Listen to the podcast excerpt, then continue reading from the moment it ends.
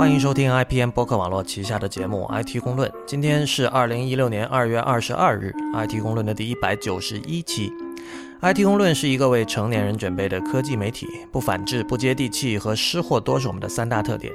我们的网址是 IT 公论点 com，推荐大家使用泛用型博客客户端订阅收听，因为这是第一时间听到 IT 公论的唯一方法。关于客户端的推荐，请访问 ipn 点 li 斜杠 faq。同时，我们也欢迎您访问 IT 公论的博客 blog 点 IT 公论点 com。如果您喜欢 IT 公论，请考虑成为我们的会员。成为会员不仅可以支持我们把 IT 公论做成无所畏惧而有所敬畏的科技媒体，还可以参加偶尔举行的线下聚会。此外，您可以每周收到两篇 IT 公论的会员通讯。IT 公论除了有每周一期的音频播客节目以外，还有每周两次以电子邮件形式发送的会员专享通讯，其中一封是介绍前沿科技文化生活的不鸟万书评。如果您对 IT 公论的会员计划有兴趣，请访问 IT 公论点 com 斜杠 member，IT 公论点 com 斜杠 m e m b e r。同时，我们也欢迎您以小费的方式给予我们支持。我们的支付宝和 PayPal 账号都是 hi at IT 公论点 com，h i at IT 公论点 com。谢谢您对我们节目的支持。直接进入主题哈，呃，今天这个是 Real 参加二零一六年农历新年后的第一期录音。你好吗？呃，猴年好。呃，我想其实最近的新闻还相当的多哈。我那个，我们今天一开始先过几个小的事情。OK，嗯，首先是 VR，VR 呢，就是我们在节目已经从大我们大概从一年前就开始讨论 VR，然后前前后后讲了很多，然后长期听我们的节目的人应该是知道，我跟 Real 对 VR 都是不是特别看好的。VR 呃，这个 Real 可以说特别不看好，我可以说是。持一个中立态度，就是持一个观望态度。然后，但是我觉得我们需要交代的一点就是，其实现在这个时刻，就二零一六年初，才恰恰意味着主流民众，或者说对技术有着超乎常人的关注的这群人之外的人群，开始注意到 VR，并且开始为 VR 虚拟现实以及这个 AR 扩增现实感到兴奋。呃，我想举的一个例子是，就是昨天我有一位这个是艺术圈的朋友，那么他发了一个链接给我，那这个链接讲的是这个达利博物馆做了一个用 VR 技术来看达利的作品，就超现实主义画家达利的作品这样的一个一个东西。呃，这位朋友显然他平时并不是非常关心技术，而且他其实也不太在乎技术界的有什么样的变化，但是。你可以看到，就他认为这件事情值得发给我，因为他知道我有做 IT 公论这个节目，他知道我比较关心这方面的事情。然后你也可以注意到，就这种事情开始已经进入了，就是真正的进入了一些主流民众的一些视野吧。我觉得很难不被注意到啊。那天就是年前的时候，不是放假嘛，我就去那个电影院看一场电影。那电影的开场不是有很多那种广告嘛？然后好像是那个。就就最近搞了一个那种，就是在那种主流院线里面去搞的，他那个那个叫什么？他他他那种东西就像的 的这个广告。就那你想电影院那么多人，又是什么热热门的一个什么片，我现在忘了。就是那很多人就会留意到，回去想说这到底是什么东西的，可能会去啊了解一下。而且在那个啊，就是电影院的那个入口处啊，像都摆有那种就是。现场让你体验 VR 的那种设施，对吧？有一个那种大的座椅，然后你可以坐上去摇一摇，然后可以开车什么的。就就，其实，在就从就我留意到情况哈，就深圳的这边那个大的很多商场都会有这种 VR 的一个体验的呃一个体验店或者一个这种摆在露天的 Outlet。就在这种情况下，你觉得那个那些人会不留意到？我觉得挺难。但是我自己也花钱去试过那些，我就感觉就还是我觉得哈，就还是挺糟糕的。就并没有超出我们之前在节目里讨论的范畴，就是我没有啊，就是技术限制，现在只能这样子了。对，而且你提到这个，呃，电影院前的这个片花广告里面，就是有涉有涉及到 VR 这个概念。其实，呃，前两天我记得你也发了一个这个链接到我们的这个共用的一个编辑的，就是节目的这个提纲里，就是英国有个 DJ 叫 Duke Dumont，我也不知道这人是谁啊，但反正是一个比较有名的 DJ 吧。然后他是，那是他的一个 music video 吧。然后里面整个他的呃这个 music video 里面的这个故事内容，就是一个人戴上了一个一个超级夸张的一个 有点像那个异形的那种头的一个对对 VR 就设备。就他戴上以后，他整个头已经看不见了。一般人戴一个什么 Oculus 那种，至少这个鼻子以下的部分还是可以看见它，暴露在空气中。那个人戴上的东西就整个头都看不见了，然后就很嗨的对，很嗨的就在各种这个幻想的这个疆域里穿行。这样的一个东西，我觉得这个例子跟你刚才说的，就是在电影院放电影之前的广告里使用 VR 是一样的，可能就是这些东西让呃技术圈以外的民众开始注意到它吧。就我觉得那个 Dumont 的那个那个那个 MV 叫做 I Got You 嘛，然后我觉得他那个就基本上 cap 就很完整的 capture 了就是公众对于 VR 的想象，你觉不觉得？呃，是的，就是它，因为它肯定没有，就是它这东西其就是就是一个 video，它可以肆意的让想象力去怎么说去驰骋嘛，对吧？它不用考虑什么技术限制啊，什么会不会晕这些事情。所以，但是另一方面，其实这样的视频从技术圈的角度来看，就其实它恰恰不是前卫，反而是后卫的，对吧？就就它它是代表着就就有点像，比如说。八十年代的科幻片给人的感觉，当然它可能画质要精美很多，对吧？它 production value 要好很多，它没有那种一看就是八十年代的东西那种老旧感，但是其实概念上是一种天真的对于未来的想象。对，形式上你觉得是这样，但我我我刚才想，其实我想强调另外一点，就是它的内容上，或者它的它它所宣扬的一种 VR 可以为你做什么，我觉得这个是可能很多人呃就就一直想了解或者就没有接触的人想明白的问题。其实他那个那个那个 MV 就很完整的表达点，他那个内容可以可以介绍一下，就是。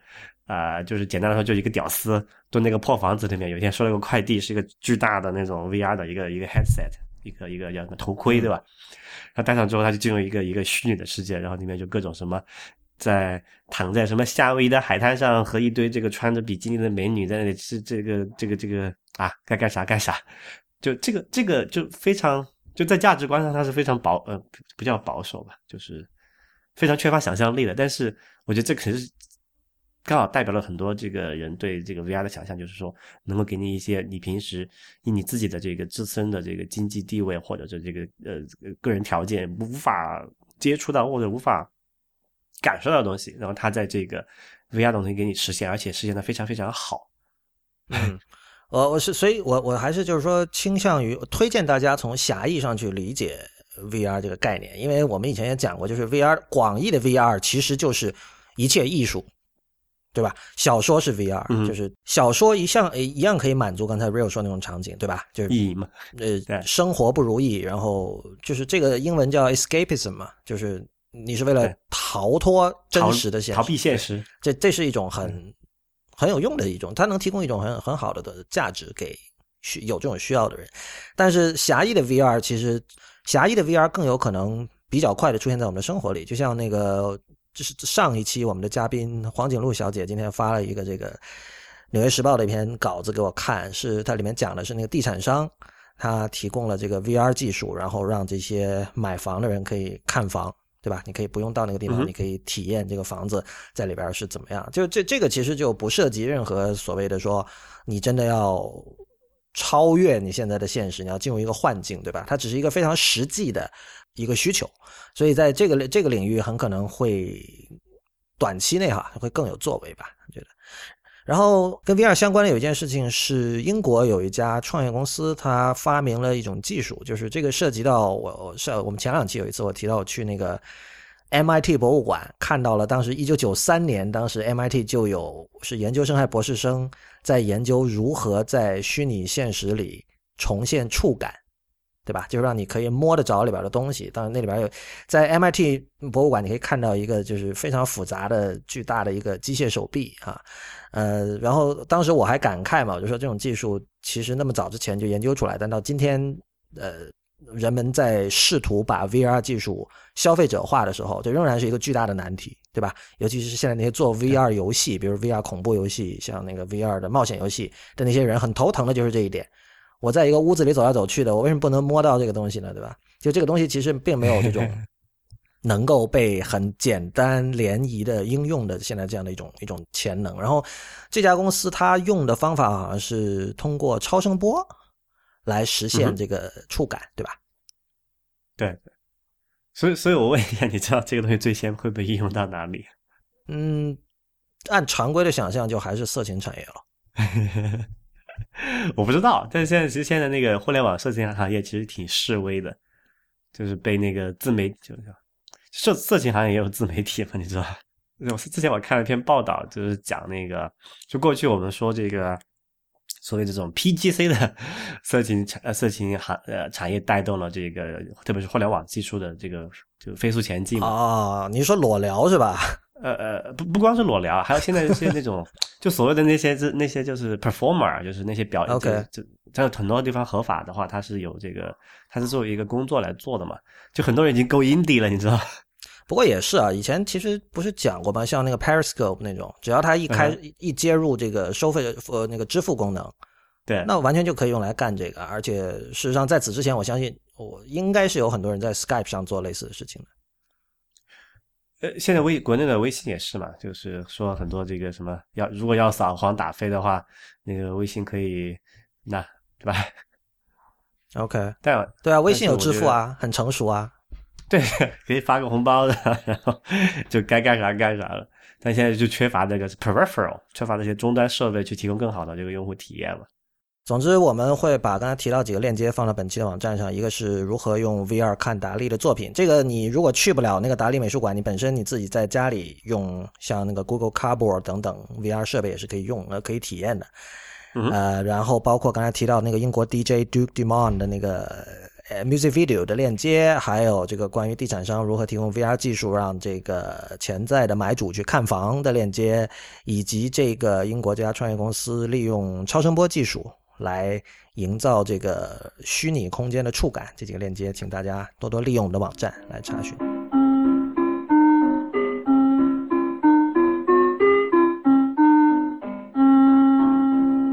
您现在收听的是 IPN 博客网络旗下的节目《IT 公论》。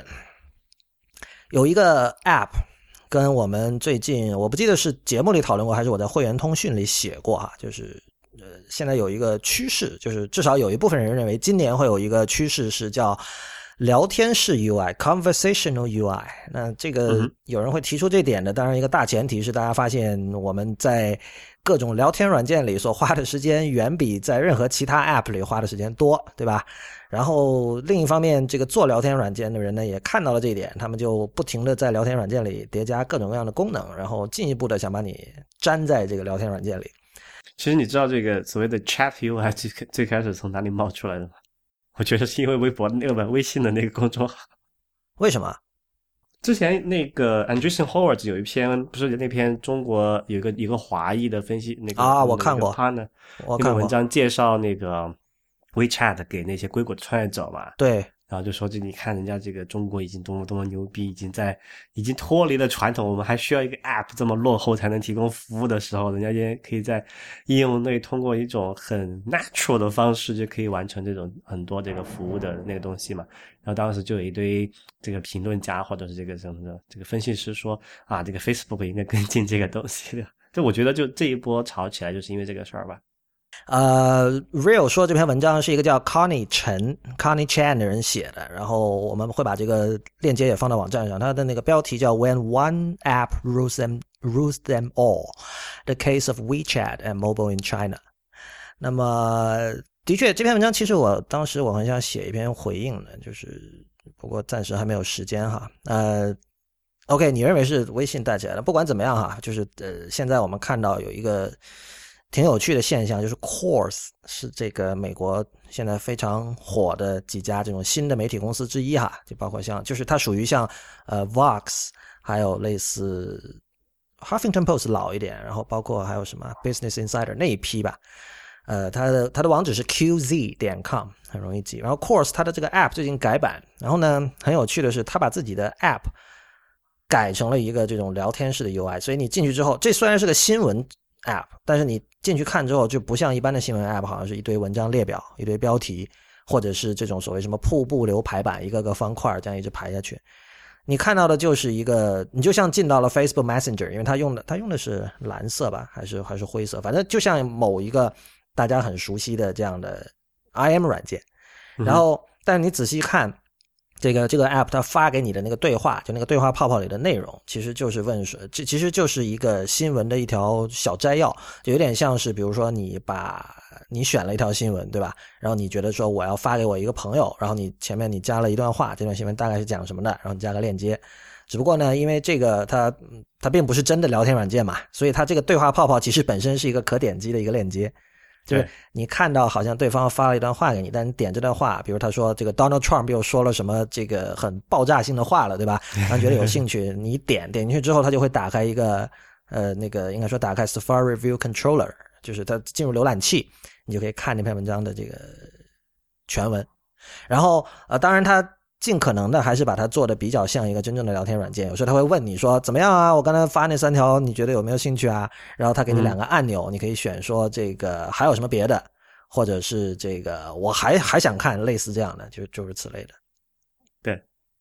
然后，所以你觉得这个方式怎么样？我这也是另外一个朋友发给我的。然后当时我看的感觉就是，我觉得这是一个很机灵的一个营销上的做法，因为就是说，就你不觉得它好用是吧？好不好用？我觉得可能我用的时间不够多，但是我我觉得这是挺明显的，是一个 marketing oriented 的一个产品设计。就是这帮人可能他首先分析了，就是 course 的用户会是比较 tech savvy 的，就是是对技术比较了解，而且比较关心这些事情。他会知道现在的这个呃最新的一些 trend 的一些趋势是什么。可能这些人他们也嗅到了，说哦，现在这个 conversational UI 聊天室 UI 是比较火的。然后他说：“那我们做一个这样的东西吧。”但是我们都看到，就刚才讲了，这并不是真的聊天，对吧？在本质上，它跟给你一堆文章列表，然后你读的时候，它比如说跳出来一个弹窗，问你说你喜不喜欢这个，其实没有什么区别，对吧？对，我就觉得这个东西就就阅读的效率实在是太差。比如你看新闻，我们一般是就如果你看报纸的话，这个还有人看报纸的话，你是扫标题嘛，对吧？嗯。就是你扫一下哪针对，或者你先分板块，至少对吧？嗯，比如说我很少看体育板块，我可能会看科技、看财经，可能会多一点，但我就直接翻到那边去了。但这个就不是啊，他直接给你推出你这个感不兴趣，那个感不兴趣，他会通过这种不断的 build up 你的这种 preference，然后就可以调整他推送给你那种一句话的这个新闻的摘要嘛。但是呢，你一次还是只能看一条啊，他会说，哎，发生这个事儿有没有兴趣？没兴趣你就过下一个，对吧？然后。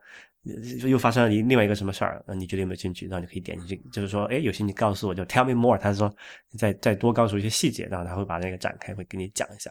但这个很明显，这个就就没有那种浏览的那种那种呃，从通过标题哈一句话的标题能够很快速的扫完。今天我需要解决的那种，就效率还是非常低的。然后呃，就我同意你说那一点，这就是一个可能营销就 marketing 为主的，而不是说这个东西真的要有多大的实用的价值。你刚刚提到说那个它没有板块的概念，你刚提到板块这个词啊，我的理解是你你说板块其实代表着你是期待这里有一些非线性的东西，就有一些主次，而不是说像现在这样，它就是一条一条，因为它它那个现在的 course 里面，它每条的那个在外形上是没有区别的嘛，就像你比如你在微信里收到的每条对字体字号全都是一样的，所以你没有办法，它没有 visual cue，它没有视觉上的这种提示告诉你说。哪条比别的更加重要，对吧？所以，对，是不是这样？在你看来，其实反而会更加累。你得自己去读，真的读每一条，因为它毕竟它它假装成是在跟你聊天，但其实还不是聊天。说白了，那每一条东西就是他写的一个新闻标题，你就可以这么理解，对吧？对对。但是你刚刚提到板块，是不是就是说，在你看来，其实仍然你觉得能够有一定的主次会更好？就起码有一定结构化，让我能够筛选出一些我明确不需要的内容嘛。就 topic 或者说一个主题这种东西，我可以就筛掉。比如说，他刚刚我发的就是我用的吧，他发给我最最就大部分都是不感兴趣的，因为他是毕竟是一个以美式文化为主，他肯定介绍很多美国本土的事情，对吧？对。但我我并不关心啊，然后我只关心我能。作为一个生活在中国大陆的人，我很关心一些科技圈的东西，可能一些大的财经的趋势。但是你说美国家庭生活怎么样？这个话可圈可点。为什么作为生活在大陆人会关心科技圈和财经的趋势？这明明是你自己的。不是不是，我这跟中国大陆没关吧？不是，我就说只我只关心，就如果美国发生这些，可能是跟财经啊、跟科技圈有关的东西。所以说美国社会怎么样，美国这个一个，他刚他刚才我都点开，他推了一个什么美国一个家庭一年产生多少垃圾。这种这种新闻对我来说有任何价值吗？好吧，我我想到了，我今天看到一篇文章是说那个，就是是是 The Information 的那个 Jessica Lessin 写的，他就讲说。啊他他讲这个跟刚才我提到的说这个要不要分主次还有点关系的。他他那个文章标题叫 The End of Stream，Stream 指的就是我们在 Twitter 和 Facebook 里面看到那种，你知道吧？不分主次的反反时间序列流嘛。对，那个其实就是一种 news feed。当然，我们知道 Facebook 的 news feed，我们之前也讲过，是是是 Facebook 有调整过的，它是根据对他所了解的你的喜好有给你调整过，但它仍然就是说你在消费这个这些新闻的时候是看不出来，就是对，是对你你很多人是很多人确实也不知道，他如果不听 IT 公论的话，他确实也不知道。然后，但事实上就是你消费是以按照一个线性的方式去消费的，然后这你的你的这条 stream 上面的每一个信息，可能是来自任何一家媒体，而且你你你并没有办法预测，比如下一条会是什么。然后他他认为这种东西现在正在慢慢的过时，然后取而代之的，他称之为 channel。那当然，channel 这个词呢，是他就频道啊，是他从我相信是从 Slack 借用的，就是 The Information 是我看到的美国几家就是最看好 Slack 这个工具的未来的呃媒体之一吧。就是它当然 channel 这个本身这个概念最早应该还是一个电视的概念，对吧？然后这个 Jessica Lesson 的意思就是他会觉得 channel 的话呢，基本上你你会知道，比如说我我我，比如我喜欢 Vice 是吧？或者我喜欢 Course，那我去 Course 的 channel 我就是只看 Course 的内容。然后你听到这里，你会不会觉得有点奇怪？这这叫什么？这不是这不是回到以前看电视的状态吗？然后 Lesson 其实在这篇文章最后他就是讲，他就是说，呃，我觉得 Stream 已经过时了。然后下一步是什么呢？下一步其实我们要向旧媒体去学习，就是他其实是在说以前的这种看电视的方式。其实有它的好处，而且它慢慢正在回潮。虽然可能不是以前那批呃电视界的大佬们在玩，可能更多，比如像 Netflix 或 Hulu 这些人，对吧？啊但是其实就是说，人们渐渐的发现，我们不想这么的自由，我还是宁愿说找一家呃，然后我觉我觉得能够信任你的内容的频道，然后我就一直看你的，这样挺好的。嗯，就是呃，你看你我经常都在节目里不无自豪的声称我们自己不看电视嘛，对吧？那么就我我们所谓的不看电视，其实就是我们要自由，我们更喜欢 stream 这种东西。但是现在看来，就是 stream 呃，至少你看，如果 Facebook 的 stream 和 Twitter 的 stream 比起来，显然后者会更纯粹嘛。但是这个更纯粹的 stream，我也说过，现在就是后继无力，至少在商业上后继无力，而且我们不知道它未来会是怎么样，而且它现在也在试图向 Facebook 那样那个方向去走，就是对 stream 有更强的控制。那你要说对于这个一个 stream 里的内容的控制，有谁强得过做内容那家媒体本身呢？对吧？就像就像比如说像 Snapchat 里的那个 Discover，我们之前讨论过的，它有一个十二宫格或者几宫格，每一宫格就只不过是一家媒体，那。我我觉得这个这个其实跟更大的这个社会阶层会有关系，就是说，比如说你是保守派的，你就只看保守派的媒体，是吧？你是自由派的，只看自由派的媒体。我觉得这种现象在未来会就这种媒体消费习惯的固化会渐渐的重新出现。但你觉不觉得哈？就是说这种方式，如果说你是要去要要要你去选择相信某一个或者几个人，这种方式去满足你的一些兴趣点。其实是很难覆盖到很多人的那种就是 niche 的。呃，那 niche 为什么不能去看那些 niche 的媒体呢？因为有很多那就这这个是互联网最擅长的嘛，对吧？就是没就是找就是比较难以找嘛，比较散嘛。你指的难以找是指，就是因为我就就举个例子这么说吧，就是假设我们假把我们的这个节目中讨论的那些连接都做成一个 feed 放出来。会不会比如我们的听众，他会觉得这个其实挺符合他的历史的？这个意思啊，嗯哼。但是你要说，呃，他他能不能找一个体育方面的类似于我们这种 feed 呢？OK，能不能找一个这种财经方面类似这种 feed 的？或者说什么？他就甚至体育都是一个很大的概念，他可能他某一个细分的一个什么呃板球的这种。niche 吧，就这不用这个，我我最擅长了。我我的各种兴趣都是非常 niche 的。但 呃，我我明白你说这是一个 discover 的问题嘛？就是这这也是业界经常喜欢讨论的。你怎么去？现内容太多了，我怎么去发现？对，呃，有有时候我会觉得 discover 是个伪问题，因为就是说，如果一开始没有互联网的革命发生的话，大家是没有 discover 的问题的，因为大家就是处在一个我刚才说的自由派只看自由派媒体，然后。可能体育迷我只看 ESPN，然后其他所有东西我不看，我也不看政治新闻，我也不看关于大选的新闻，对吧？那他的那是可以满足啊。然后，就互联网之前也有各种什么实验艺术、实验音乐、小众乐趣、小众兴趣的爱好者，这些人。呃，他有各种各样的方式来找到自己的这个同好，比如说最早的时候可能写信，真的就写信、邮寄磁带，可能八十年代的时候 是啊，是有的呀。所以，我我我我，但是你觉得那种那种那那种时代或者那种那种效率的沟通和发现是解决了？呃，很多人逆袭的需求呢，还是说根本就没有满足，甚至都没有发现那些人逆袭的需求？哇，当年当年那些人，我相信在当年，比如八十年代互相寄磁带交流的人，他们是完全被满足了的，因为当年他不知道二零二十一世纪会是这个鸟样啊，对吧？当年他就是这这，你可以说这是一种囚徒的快乐，对吧？这是一种无知者的快乐，你不知道外面还有更大的世界，但是。就是我们，我想我们在过去十年学到的一件事情，就是更大的世界你能不能承受得了？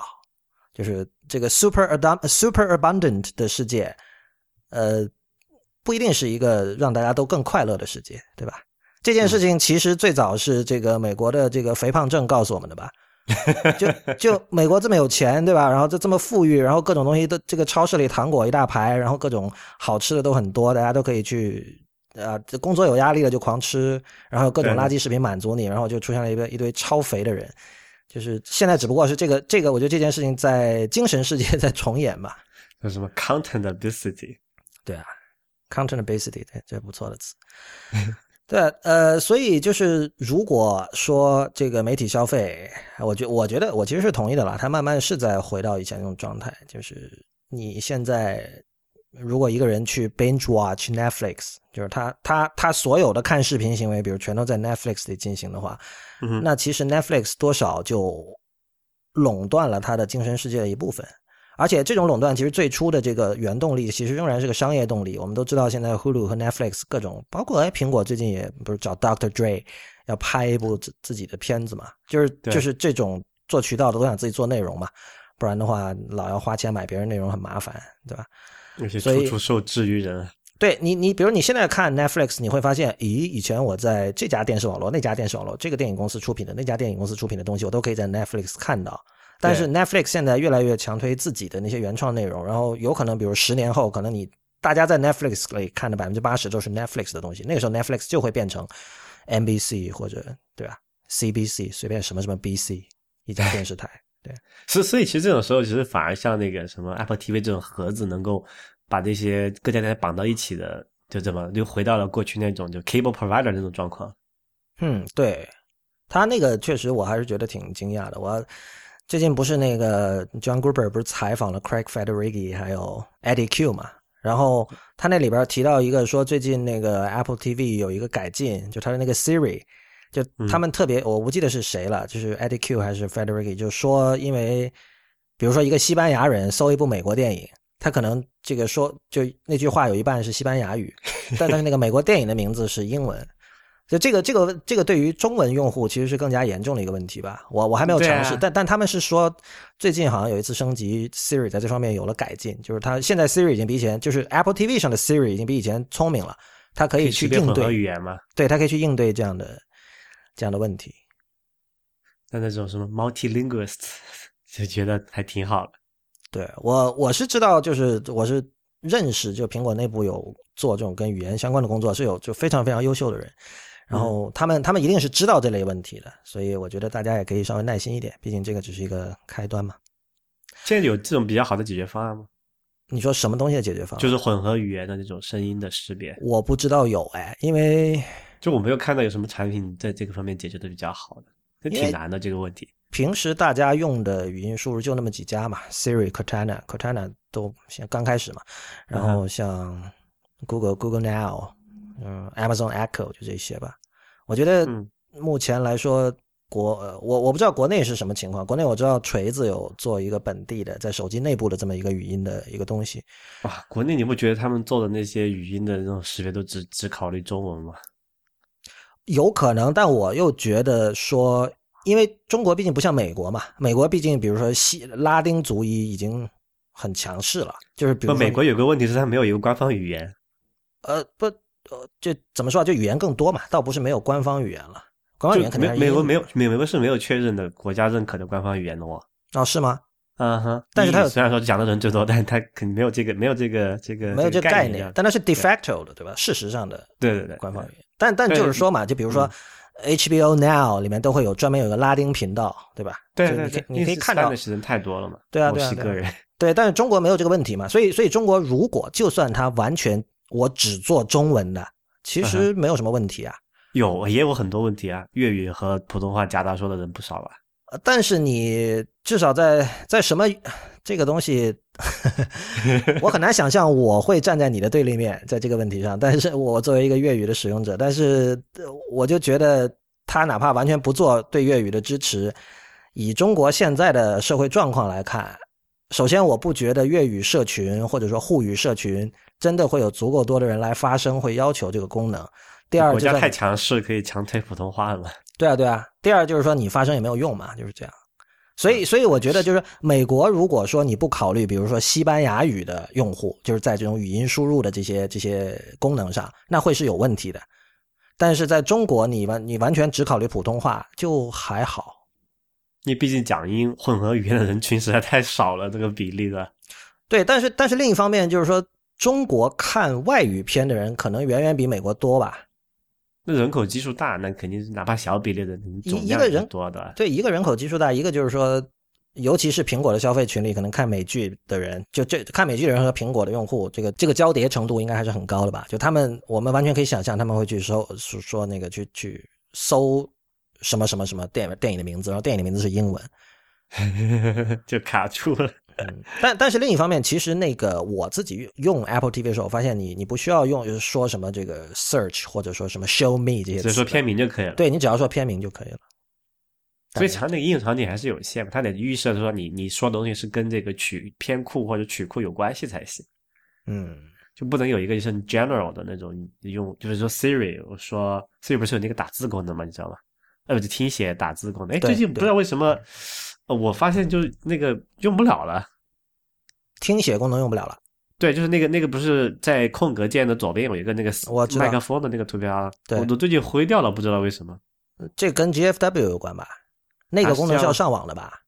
不，呃，我那我翻墙的也不行啊。好吧，就有有有一阵子，就可能是临时性的抽风还是怎么样？OK，Anyway，就是那个那个东西，它就没有办法预设你的要输入是什么东西，对吧？我可以输一个什么？什么什么俄国的文学作品，我就可以这里听写出来，也也也也不也不是不可以。这个时候就很难去做这种混合语言的判断了。嗯，技术还是不够强的。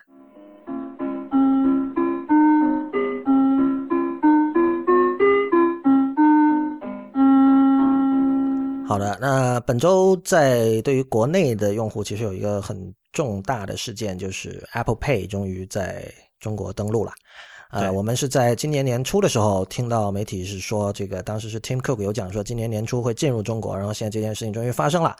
所以，然后呃，Real，你先说说吧，你的体验是怎么样的？他是前几天刚开始发，我看到有人说了这个东西，我就去绑卡嘛，因为他要先绑卡才可以用嘛。然后那天是个白天，大概十点多的这样子，我绑了一整天都没绑上，一直一直失败。很多人体验跟我一样哈，我看那个听众群里面的那个聊天的情况来看，就是因为有太多人同时去绑，然后那个系统挂掉了。对，我在那个 Twitter 上看到也是这样。然后银据说是银联发布了一个数字，说头一天绑了三千多万张那个卡吧。OK，然后就算人均绑两张的话，也有一千多万的用户，还是挺惊人的。这个如果这个数据是真实的话哈。嗯嗯，然后呢？我绑好之后，我就想去用一下嘛，我就找了很多地方，到目前为止还没用上。真的假的？人家说星巴克可以用啊。呃，我不怎么喝咖啡啊，我就不会去星巴克。所以就是你在你平时去的需要花钱的地方，想了一圈，没有一个地方是可以用的。就我我我我就是在日常活动的范围内，比如说吃饭什么的，就其实真的支持银联那个闪付功能的商户太少了。哼，这难道是这是深圳的问题吗？不应该吧？我因为我我上海的朋友好像用的挺欢的呀。不，我就觉得这个是银联的问题啊。啊，就就我觉得看有可能是可能看地区吧，因为深圳毕竟是对吧？这个对吧？这个是这个 微信的老巢这边，所以你这里点出了一个其实挺有趣的问题，就是说，呃，以这种 Apple Pay 加闪付这一个阵营和呃微信、支付宝这是两个阵营，而且他们其实是在打仗的。对啊，这个银联这就是因为银联这过去最强的就是它的那个所谓收款终端嘛，就是 POS 机啊，那些铺的比较广嘛。对，但是。也就只用了两三年的时间，就被这个微信、支付宝全面赶超了嘛？因为什么？因为就大大趋势大家都看得很明白，对吧？这个、这个、这个智能机的普及，对吧？三四百块钱，五六百块钱都可以买个买个这个这个安卓手机，就可以扫码或者收钱了，对吧？你买个 POS 机可买这个价钱可买不到。那且不说后面还要交的各种费用，那作为商户来讲，那肯定更有动力去做普及微信那些事情嘛。这个有点可以对应于美国的 Square，我觉得就是有很多商家其实他是没有那种传统的是 POS 机，然后是有一个那个 Square 的那个机器一个设备，还不是 Square 那个费用其实比那种传银行的要高的，你比较过没有？哦，是吗？OK，呃，Square 费用大概我算之前算过，它大概扫一笔的成本大概在百分之三到五的样子，看你的量，嗯，那个金额大小，但是。我了解的像那种，如果你去跟一个美国银行谈，我要装一个你的 POS 机，它那个费用大概是百分之二左右。对，那那些商家为什么用 Square 呢？因为方便啊，就是银行审你，就是银行申申请那个很麻烦嘛。Square 那个基本上你就买一个那个插到手机上读卡器，开个账号就可以了，速度快啊。你开一个，这算是什么非价格敏感型社会的特点吗？嗯，它也不是价。不敏，他就是说，就是时间敏感吧，就是你要去跑银行那个手续，然后各种签 contract，然后各种麻烦嘛，你要交固定的费用什么样？Square 不用啊，送你一个那个小的那个插在耳机口上的刷卡机，开个账号你就可以收钱了。你开个小咖啡咖啡馆，一天可能就二三十个用那个这个顾客的情况下，你会愿意去银行搞这么一套麻烦的事情吗？那你肯定不愿意啊。美国的咖啡馆一般还不是说我们大家熟悉的那个插在耳机孔上那个小东西，它是拿一个 iPad 的一个那个刷卡机嘛，然后那个 iPad 下面有个架子，那个架子的下面就可以刷卡，然后完了之后你签名什么就直接在那个 iPad 上签名这样。但你有没有留意到，在美国使用 Square 这种刷卡机的商店和其他商店有什么？它它就都有有一个什么共性吗？呃，有很多 hipster 店会用，我就注意到这是一个共性，对吧？就是他可能。他用这个并不仅仅是为了成本的考虑，他有可能很多还有在 marketing 和用户体验上面的一些一些顾虑在里面。就是，但我跟你讲，用户体验没有好。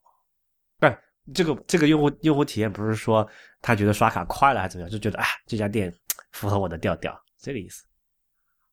我觉得我早年可能有，比如说两年前可能这样，今天 没有了，没有了是吧？就是对，今天确确实你会看到比较潮的店。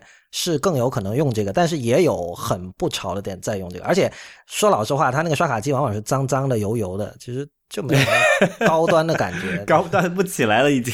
对啊，说回那个 Apple Pay 中国的事情啊，就就就很多人大家很兴奋去去弄嘛，但我觉得也就过了这一阵子吧，然后之后就该刷微信还不是刷微信去了。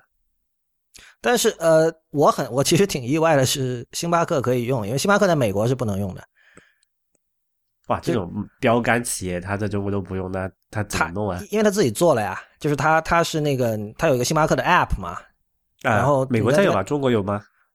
都有，但是这两个 App 是两套系统，而且在功能上也是。它那个就等于是要预充值嘛，对吧？对，它要预充值，你预充值的这个步骤，你可以用 Apple Pay，就是你用那个 Apple Pay 的 In App 支付。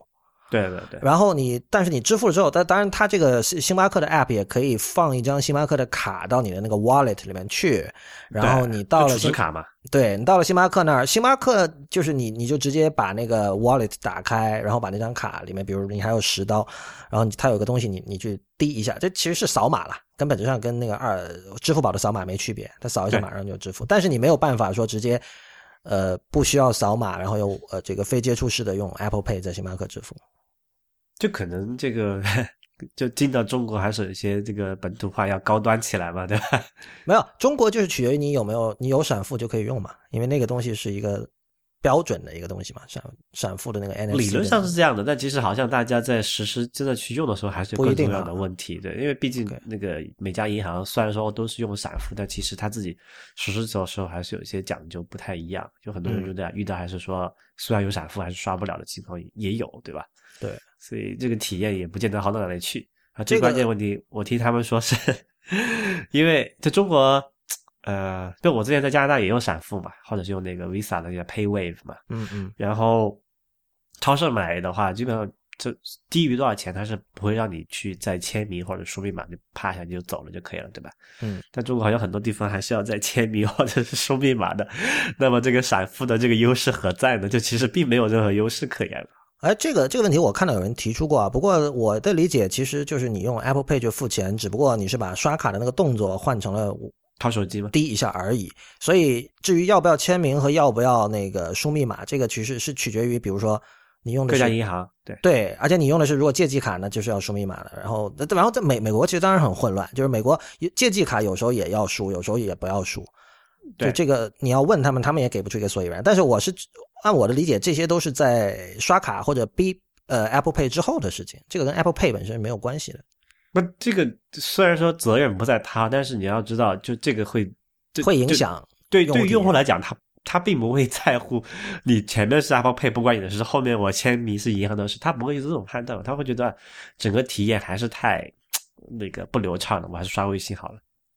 对美国，我觉得最大的问题是有很多曾经支持 Apple Pay 的，然后比如说就就一家普通小咖啡店吧，然后它这个它那个 POS 机就是无接触支付的那个功能坏掉了，然后由于用的人又不是很多，其实他没有太多动力去修。我楼下那个咖啡馆就是就是坏了几个星期了。对，然后你又不好说每次去你都问修好了没有，修好了没有，然后就所以现在我已经不用了，我就直接拿信用卡给他，就还省事儿。OK，所以这个时候微信又胜出了，对吧？那二维码不会坏嘛？对我，所以我就说嘛，就是二维码这种东西又是 worse is better 的一次体不，现。它不，他不是，他不是 worse 啊，他明明就是 better 好吧？他 worse 啊，你需要对准啊，这难道不 worse 吗？你信用卡，你你逼一下，你要你要给他，哎，不是我，就是我，我上次在 Twitter 上说那句话，就是如果比如说男人进化出了小便时候不需要对准的阳具，你觉得这是不是一次改善？就是那个，就我觉得这就是二维码和、花洒嘛。就就是你不需要对准，你不你不用怕我会不会尿到外边儿。我觉得这是一次改善啊，这是一次用户体验。但其实现在那个相机的那个叫什么，就是性能好了之后，它那个对焦其实挺快了。基本上现在你都不用对准拿出来，只要大概方位瞄瞄到那个那那倒是二维码那个方向。就其实我我现在留意的感觉非常明显，我现在扫到二维码，我甚至以前还要等那个，但可能算法有改进啊，以前还要等那个焦对准，然后还要几秒它才能识别出来那个二维码是什么，对吧？嗯现在我基本上只要拿着看，你看那个相机上明明它那个胶都没有调好，它就直接能够识别出来了。嗯对的，我也注意到这个现象。对，所以其实我觉得我我完全不觉得这是一个很 worse，对，就是你可以说它 worse，还是要对一下，但是我觉得这个差异已经可能百分之五以内了吧。呃，我觉得肯定不止，尤其如果你用手表付 Apple Pay，那这个差异会更大。但你要想更，你要想用那个 Apple Pay 手表付，你要先先问一下，哎，可不可以 Apple Pay？然后那个那个那个收银员一脸忙要看你啊，什么东西？对，这是另外一个问题嘛，就是说，如果就是纯粹技，那你说那是社会问题，纯粹技术比技术，我觉得很显然需要对准的东西就不能割裂开来看嘛？这个就是一个，这是个 whole package。不是啊，我们是在讨论，就是我现在说的是 worse is better 胜利了呀。就所谓的 worse 是在技术上是用户体验是更啊，你说单从这个角度来讲，但我我说这两个 package 来比，它没有没有那么显著的 worse 的差异，我是这个意思。你说就是在目前我们可以用到的这个感受上以，后以后也是吧，因为毕竟就这么说吧，就之前我也提过这个观点，对吧？那个那个就是 Apple Pay 代表的，它还是一种就渐进式的改良，对吧？它不是一个 revolution，它并没有挑战到很多这种既得的这种利益，就就从这个就是还是说给已有的这种金融体系、金融机构去完善它的一些啊、或者不足吧，但是并不改变在这种竞争的态势上，它它面对像微信啊、支付宝这种更全面的平台级别的东西，它还是处于弱势的。啊、对，说还说到微信啊，我上次我不是不是讨论过到底需不需要联网是吧？后来我发现还是真的需要周期性联网的，它那个就是扫码的那个，就我给别人扫我的那个码的那个码是需要定期更新的，如果没有网的话就更新不了了，就它会有个过期时间。那这个还好了，就是你你毕竟既然不好啊，遇到那个地下室、地下那个什么超市没信号的时候，你就很尴尬啊。上次我就遇到了，不是？但你会在没信号的地方待那么久？不，我要去那个那个那个，你现在很多那种超市都在那个商场的地下负一、负二楼嘛。嗯，然后那没信号的话，那你就刷不了微信了呀。然后他们的解决方案就说：“哎，那我们给你布个 WiFi 好吧？那你要先连 WiFi 那个。” WiFi 对 WiFi 肯定不是一个特别好的解决方案，但我不知道，就你说的这个周期性呃更新这个二维码，它的周期究竟是多少？我的感觉是，就是说，比如说你你进到一个商场，然后你逛了十五分钟，啊，那个不会，就是我当时因为回那个春节回家嘛，有很长一段时间没有用这个这个微信支付了，然后就回来发现，哎。要刷一下，然后刚好那个就完全是一个那无信号的一个地下商场，那你没办法了。嗯，行吧，反正我觉得，呃，我我觉得这件事情我们虽然抱怨了很多，但是有时候我觉得其实也不应该抱怨太多，因为反正这我我没抱怨，我只是说就是还是就不是特别看好它吧，就是干就可能会对现有的这个银联的这种闪付的推广会有一定的注意，但是我觉得不会改变它继续示威的现状。不会改变谁继续示威？就银联，OK，对，就他该，我就是说嘛，该刷微信和支付宝的还是得刷微信和支付宝，对吧？你不可能指望路边的小摊买个水还给你装个这个银联刷卡机嘛，不现实。哎，所以以后有没有可能，比如说，基本上所有的手机里都有一个 NFC 芯片，之后那手机本身可以用来当做一个技术上没有问题啊？但你觉得银联和银行会做这件事情吗？他们那么保守落后？反应迟钝的机构，这看对他们有没有好处吧？就是因为肯定是有好处的，但是他这个责任太大了，他不，他不会就从你可以看这些这些机构的这种决策机制、决策流程和这个就是利益和风险的这种分配，他们不会有这种动力去推这种事情的，对所以说我就说嘛，就这个还是这个呃，就是组织基因决定了这个行行动的效率和风格，所以长期不看好银联。对，那你觉得，比如说像微信和支付宝这种支付方式，会在比如说十年后他们会是一个什么样子？啊，有时候我会觉得说，如果十年后我们还在扫二维码，又好像不太对吧？刚才你说的那个，比如说那个 NFC 那个东西，如果很多手机都具备了的话，你猜谁会先支持它通通过 NFC 来完成手机与手机之间非扫码的支付？那必然还是微信和支付宝这些人嘛。不是盈利，就就是第三方，你的意思是？对对，就这个是这个跟那个它的这个就是这个我刚才说跟组织基因有关系，就就技术上只是一个实现手段而已。像同样的这个 NFC 的做的东西，如果说他们那个能做到很方便的，比如说能够五能够五十一百块钱成本做一个这种 NFC 手那个接收的设备，布到那些商家去，比如说你能能通过连蓝牙连到那个，或者通过那个音频口连到这个手机上面去，呃。那微信、支付宝也会做这种事情的，但是就说，当然可能一些政政策法规的限制，不可能说微信真的能够直接收银行卡，然后是这种闪一下，必须要经过银联绕一下，但是那是另外一回事。但如果说一旦存在这种松动的迹象的话，那肯定是这些人跑在前面，而不是银联嘛。然后另一方面就是说，呃，其实以支付宝和微信的立场来说，他们其实是最终是希望完全可以就跟银行就不打交道，对吧？就呃，他还是要打，他跟还是要跟银行打交道的，没有没有，就是银行扣嘛。就就是说，呃，我们先不考虑什么监管问题什么的，就是如果说以后所有的消费，包括这个你，包括你这个收工资，对吧？买东西你都可以完全用支付宝，就支付宝就变成银行了嘛。就包括那个微信不是有微众银行嘛？这这是他们最希望看到的一种状况。那当然，就是我刚才说不考虑监管，这是这是我们在空中楼阁在谈这件事情。事实上不可能没有监管，对吧？那这其实已已经在发生了，当然可能有一些阻力嘛。那个余额宝对吧？嗯，就是这么一个准银行的一种东西，它能够提供给你利息，对吧？它能够吸纳这个那个这个这个就是这个消费者零散的资金。它那个东西不是不是在银行里面，但是最近它是去年吧，它也受到监管，说不能存超过多少，必须要通过银行怎么怎么样，对吧？那就是监管的问题了。嗯。但那个微那个那个什么那个腾讯的做法就比较简单，那我们直接开个银行好了，对吧？我们叫微众银行，你要对怎么定？我我刚才，所以我刚问十年后的意思就是说，第一不用就是十年后，这个事情三五年内就会发生的。不是不管多少年了，就是说到时候发生的时候，就事实上那个时候的，就假设还是微信和支付宝的话，其实他们就是今天的银行。他们现在已经是银行了呀，微众银行就是银行，蚂蚁金服也是一个准金融机构嘛。对，但那个那个时候就其实就是说，他们的又又变成需要被革命的一方了。嗯，这就看他们基因怎么样了。就是就有两种，呃，那个叫什么来着？呃，那叫什么破坏式创新还是叫什么来着？对，就是就是破坏式创新理论嘛，就认为说，如果你这个机构呃做到一定程度之后不思进取，那就你就会被别人搞嘛。但是起码到目前来看，中国这两家这个这个巨头 BAT B 不行了，AT 在两家打得火热，他们之间的那个就是叫什么来着？这个竞争力还是蛮强的，不是不不那么容易被后来的小玩家所割掉命，至少目前来看是这样子。呃，这个这个是因为其实，在金融这一块现在还很早嘛，所以肯定还是处在一个非常灵活，然后对，就是大公司病还不可能发生的这样的一个状态。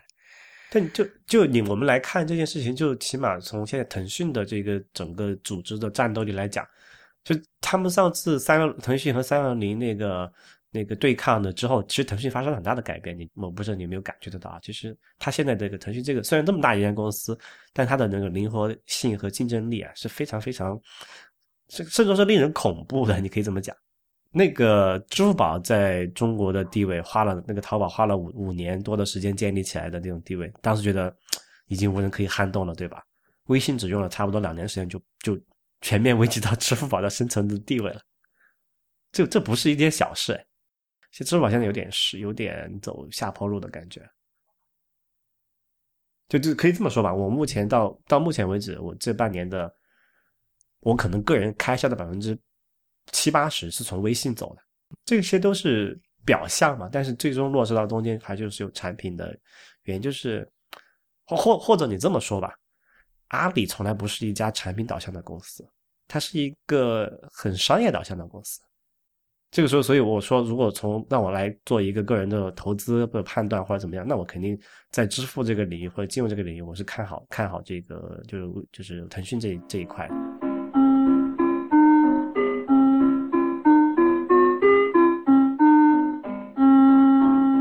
各位听众，您现在正在收听的是 IPM 博客网络旗下的节目《IT 公论》。接下来我们要进行的是关于 Tim Cook 和苹果就用户数据隐私和信息安全问题对抗美国司法部这一事件的讨论。很遗憾，由于我们的能力的限制，这一场讨论没有达到令人满意的结果。但这同时也反映了这个问题本身的复杂性。以及呃，它本身仍然是一个尚在也不断演化中的事件的这一事实，所以我们依旧打算把这一部分的录音放出来，供大家参考和批评。谢谢大家。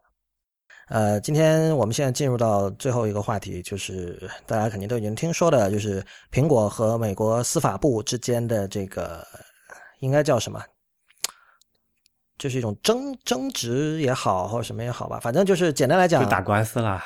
对，简简单来讲就是说，我们知道在去年底的时候，这个美国洛杉矶附近的一个应该说是镇吧，叫那个 San Bernardino，那里发生了一次恐怖袭击。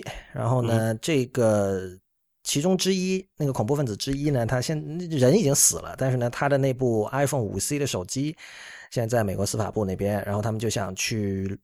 了解这个手机里有什么内容，对吧？然后呢，他们发现解不开。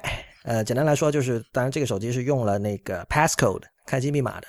然后呢，他们就会希望苹果来协助他们，呃，来解开这个密码。然后具体的方法呢，他们是希望苹果能够简单来说做一套新的 iOS，你可以这么说。然后用这套新的 iOS 呢，司法部就可以用软件去用穷举法去反复的试那个 passcode。然后最终把它试出来为止。那么苹果就拒绝做这件事情，而且呢，他的这次拒绝就一般来说这种事情就是是他们双方关起门来谈，然后苹果就要么同意要么不同意，对吧？就完了。但是这次苹果其实相当令人意外的，就是 Tim Cook 他写了一封信，这封信然后发在了苹果的网站上，apple.com 斜杠 customer dash letter 是这样的一个域名，然后。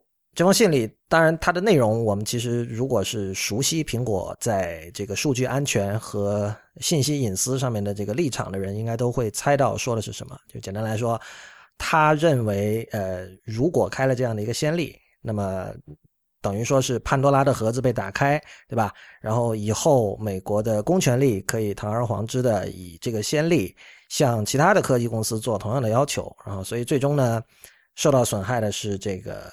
整个社会，所以我们就是苹果说，我的 Tim Cook 说我们不能这么做。嗯哼，啊，现在整整件事情就是这样。然后，那当然这个事情就引起轩然大波了。然后，这个美国的司法部当然很不爽。然后他们在这从。上周大概周三、周四开始吧，就不断每天都有关于这个事情的新的消息出来，然后司法部就会说说苹果你这么做完全是为了品牌，完全是为了营销，你是觉得这样做对于你的这个生意是有好处的，因为你会你可以跟大家说哦，我们很注重隐私啊，所以来买我们的手机吧，对吧？然后另一方面，当然还怎么说这件事情就千头万绪吧，有各种各样的事情，然后比如说像这个 Donald Trump 也趁机抽水。是吧？然后就跑出来，他是说呼吁美国人民杯革苹果的产品，对吧？就是这个很像，就是如果大家有关注大选的话，就是 Donald Trump 一直是采取这样的策略的，就是有任何可以煽动民众情绪的机会，他是绝对不会放过的。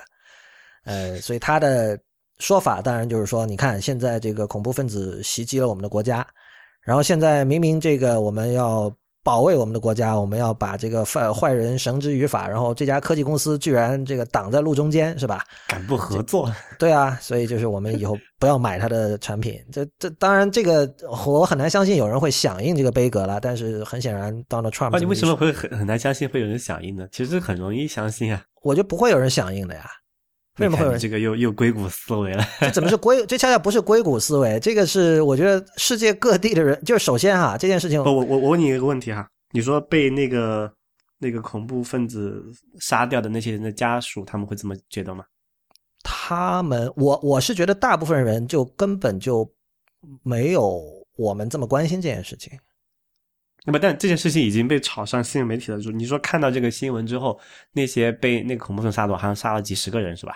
反正就不是一个，不是一个小，不是个位数，至少那些人的家人会觉得司法部的方的的的要求是合理的吗？他们可能站在司法部那一边，他们可能支持说去解锁这部手机，然后把这个犯罪分子、把这个嫌疑人绳之以法。是呃不，他已经死了。对，就是就就是他可能支持，就会站在司法部一边啊，但是。我不认为这会导致他会愿意去背格苹果的产品。这个，而且，呃，另外一个问题，当然，这个就是说，你背格苹果产品，你买别家的产品，难道会更安全吗？当然，这是另外一个问题啊，确实。不，这其实我我刚才提那个说法，我是想说这么一点，就是其实最近我也就留意到这个现象，就是我可能就我你和我都是在一个 bubble 里面，我们承认这件事情，对吧？我不承认啊，我只是我可能有一只手在一个 bubble 里面。OK，就我我觉得我我在巴，我起码我整个身子都在 bubble 里面，我探个脑子出去好了。嗯，有个问题是说，我不觉得我们呃，至少或者说我们这个听众这个这个圈子，就我们这群人所认为理所应当的东西，比如说什么隐私啊、安全呀、个人通信自由，在。更大的这个社会阶层里面，他也是认为理所应当的。当然，你说说的那个对，可能很多人是就很多人可能是没有态度的，就他们态度是可能被这种政治或者是媒体啊左右的概率非常大，可能可能八九成的就这个说那个我这么宣传一下，他会觉得是这样，但我另外一个方式宣传，他觉得是那样。就我觉得更多人是这种这种样的这种样的态度，所以。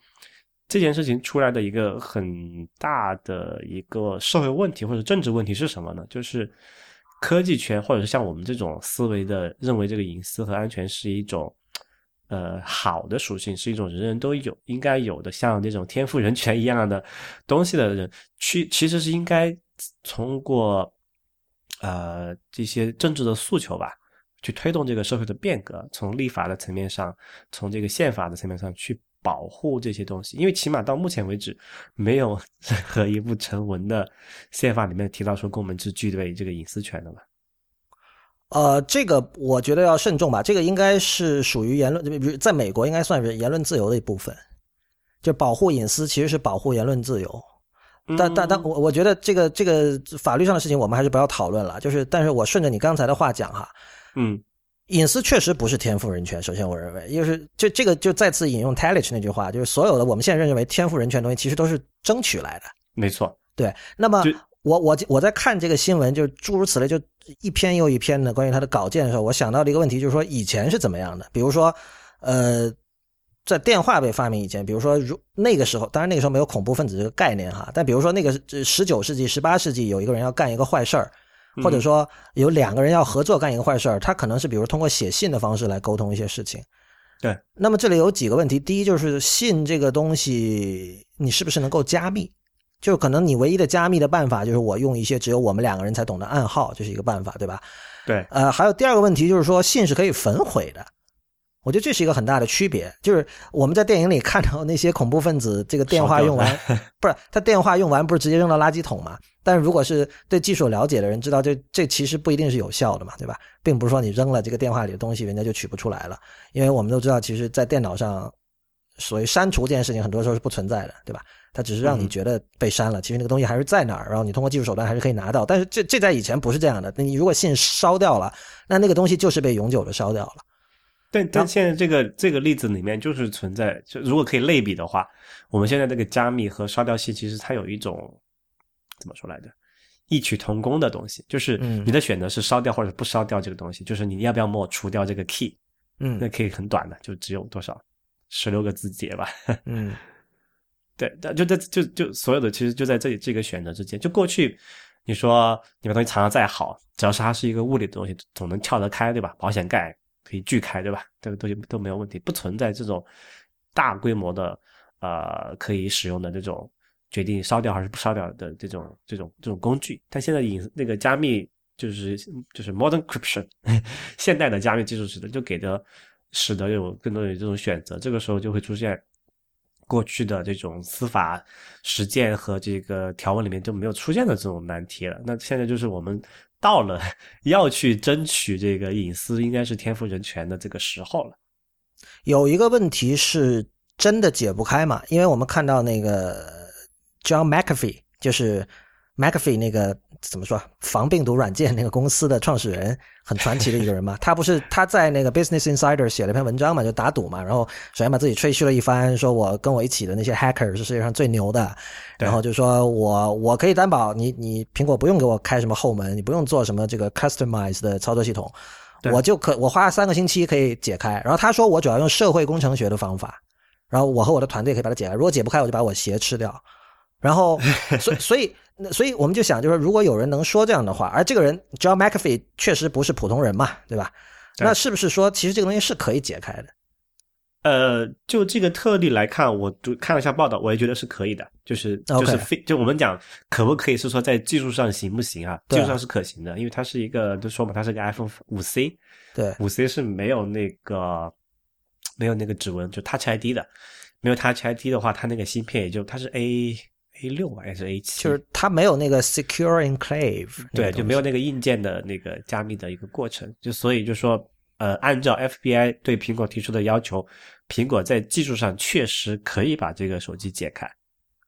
呃，所以这个就回到下一个，就是这这个现在圈内在讨论的事情啊，就是说现在普遍认为，就是其实 FBI 是在要求开一个先例啊，就是他其实是在骗你。就是其实 FBI 其实自己可以去找几个程序员把它解开的，但是他就是希望让自己以后的对让自己以后的活儿变得更加轻松，是吧？就以后发一个什么这个这个下一道令，对我下一道令，就任何的这个科技公司就必须把这个钥匙交出来，那我也不需要再去请什么黑客了，对吧？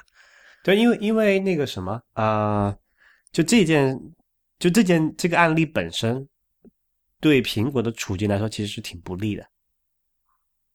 就在政治上是挺不利的，不管你怎么认为，我们从从那个科技圈的人人认为这个啊，保护那个客户那个什么顾客隐私天经地义这件事情上，我们都认为是这个是一个正正确的事情。但是，单从政治正确 这个角度来讲，苹果这件事情是处在一个非常不利的地位的。为什么这么讲呢？因为在这个这个案件里面哈，那个恐怖分子杀那个大规模的屠杀这个这个美国民众是一个不争的事实，对吧？对，然后就在舆论导舆论导向上，就是帮助这个司法部门破解这个这个验，甚至或者找出牵连的，因为他那个人好像是一个什么伊斯兰教的人是吧？呃，似乎是吧？对，就就这个就是在这个大的政治方向上面是非常。呃，你可以说深的一部分一大部分美国人的这个迷信，对，就是说美国人民会支持这个 FBI 的这种行为本身的。对，而且我们就刚你说那个 Donald Trump 也在说这件事情要抵制苹果嘛，因为他的那个最典型的提案就是 穆斯林滚出，是吧？对，所以就他能够这个上位，是说明他在美国是有强大的民众基础的。那这件事情，我觉得在政治层面上对苹果是有有有问题的。而且我们如果从这个算计这个角度来讲，苹果在这件事情上其实走的不是很好。因为什么呢？因为刚才去讲了，这这个这这个这个五 C 这个手机在技术上是可行的啊。那么你帮 FBI 把这个东西解开之后，因为因为五 C 之后的手机都是在技术上都已经不可行了，对吧？因为哪怕是哪怕是苹果，你刚才解出一个五五这个 S 或者是这个六以后的手机，它自己都做不到了。所以有就有人说，那就是不是更好的一个手段是说，那你这次就过了，让 FBI 去搞，反正你以后再说，那我确实做不到，就不是兄弟无能，对吧？而是确实做不到，对吧？那就没办法了。那这个事情可能就没有那么强的这个政治压力，也不会给。就虽然说这件这件事情本身给那 FBI 有一个这个先例的口实，但是因为以后技术手段上已经做不到了，他就算有这个先例也没有任何意义。但是。以我们对这个 Tim Cook 一贯的了解来看，哈，他肯定不会去迁就的嘛，他一定会把这个事情挑出来。他们之前谈了两个月，都谈崩了，所以才收到这个法院的传那个 court order 叫什么传票对吧？法令，嗯，然后，然后，然后苹果说，那你要这样搞我，那我们只能就是就挑明了，在台面上来讲，就是出现了这个 customer letter 这这么一个事情。那其实现在就已经不是一个。技术层面的一个一个较量了，而就是纯粹是一个政治层面的较量了。就是美国的那些就是 pro privacy 的 那些政治团体，呃，有很多啦，就应该说是 pro 这个 civic right 吧，就是民权吧，应该应该是这么说。OK，对，对，它不是呃 privacy 是民权的一部分，应该这么说。对对对对，就是 pro，对，就是这挺民权的和这个挺国家安全的两。拨人的势力就是一个一个政治较量的这个事情，就我觉得其实就变化就是挺值得关注的。但是现在我我不好预测会怎么样。呃，这这个事情就是我按我的想法是，它未来可能是未来十年甚至二十年的一个长期的一个一个讨论。就确实就不要谈什么预测这种事情了。就是说，呃，不过有有一点就是说，Tim Cook 就不是一个去算计的人。就是对我，我很真诚的相信他，他他发的那个信，他真实是这么认为的，而且他不想就是开这个先例嘛。但是我们，他毕竟就作为一个大的企业和一个一个组织，一个大的组织和一个大的组织之间的博弈，我们还是要算计的嘛，对吧？不，他就是我觉得这里有个有一个偶然性，历史的偶然性，就是刚好是 Tim Cook 这样一个出生在美国南方，对吧？然后他小时候就在美国南方见过了这个三 K 党的各种行径的这样的一个人，然后同时他自己是同性恋，又处在一个这个呃，我被有些人称为弱势群体这样的一个一个群体当中，所有这些因素加在一起，这是这是偶然的嘛，对吧？你就刚好是这样一个人，现在是苹果的 CEO，所以他做出现在这样的一个决定是很合理的，就对于他个人来讲。但如果是换了另外一个人，比如说如果是乔布斯呢，我不知道乔布斯会怎么。对待这件事情，真的，他可能就怂了，你知道吗？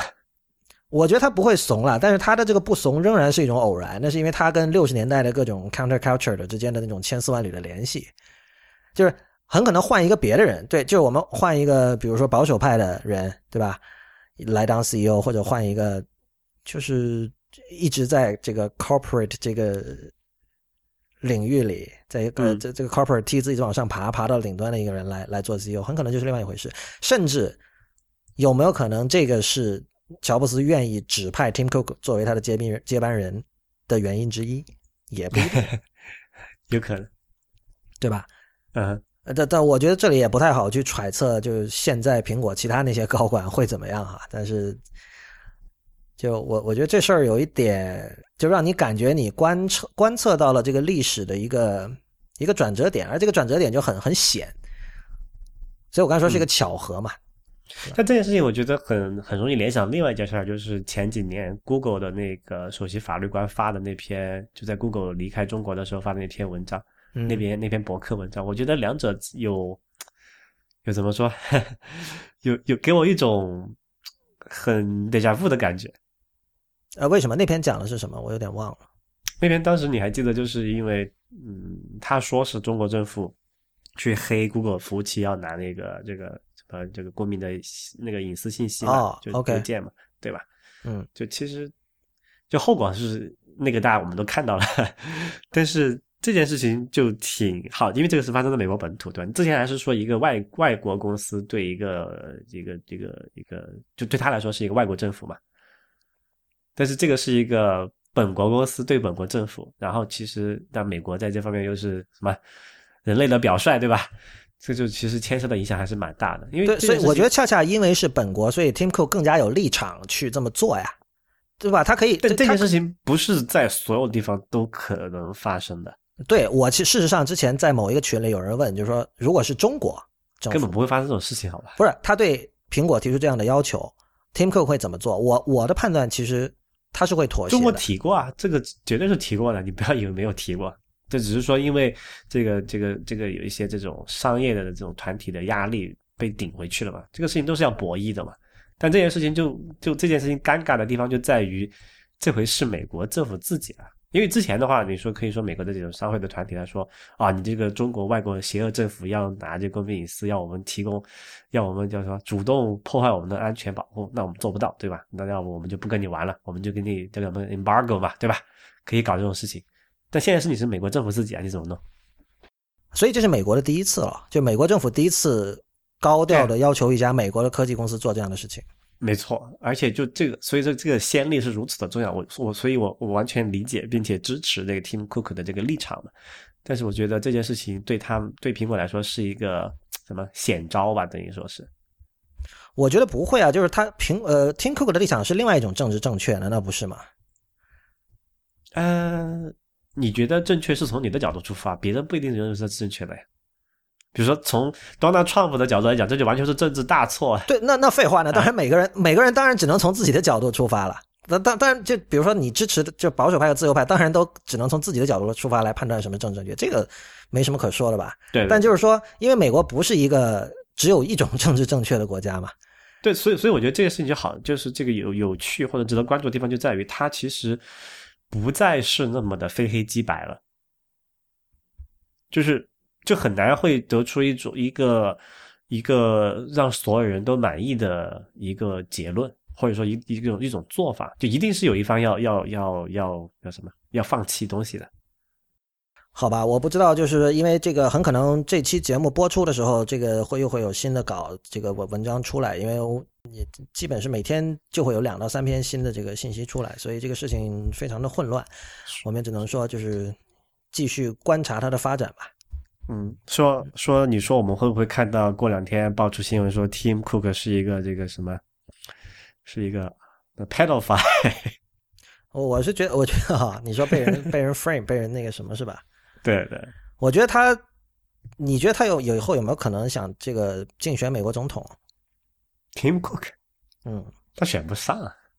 这这这个话说的太大了，这个很难说了。现在是你那个 John McAfee 不是这次还，他还还还在竞选？你说他会不会去竞选？我觉得不会。你说他去不会去竞选，能不能够赢？我觉得肯定赢不了。你为什么觉得他不会去竞选？就他是一个这么有民权意识的一个这么腼腆害羞的一个人，怎么去讲那些公众 debate 啊？我不觉得他腼腆腼害羞啊，他就是那你不觉得吗？我觉得这个前提是他是一个这么有民权意识的人，就是他在这两年做的，他作为一家商业公司的 CEO 做的很多事情，其实已经引起了一些股东的不满了嘛。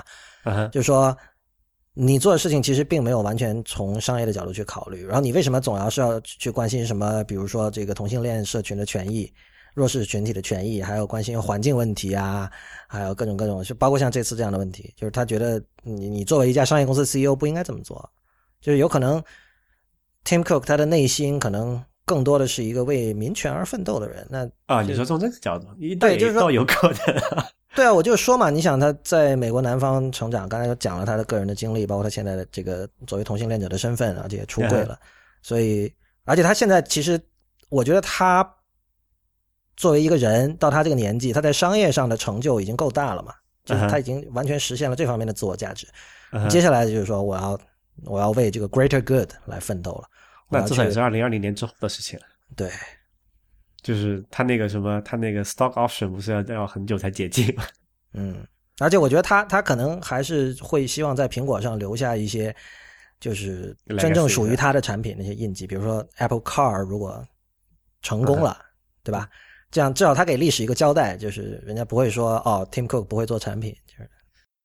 呃，好吧，那今天这期节目到这里也就结束了，谢谢大家的收听。呃，欢迎大家在我们的社交网络关注我们，我们在新浪微博叫 IT 公论，IT 公论的公，IT 公论论，在 Twitter 和 Instagram 都是叫 IT 公论的全拼。同时也欢迎大家加入我们的 Telegram Channel，我们的地址是 telegram 点 me 点 me 斜杠 IPM Podcast。最后，我们也欢迎您收听 IPM 播客网络旗下的其他精彩节目：博物志、内核恐慌、陛下观、太医来了。选美、硬影像、流行通信、无次元、未知道以及 High Story，我们下周再见。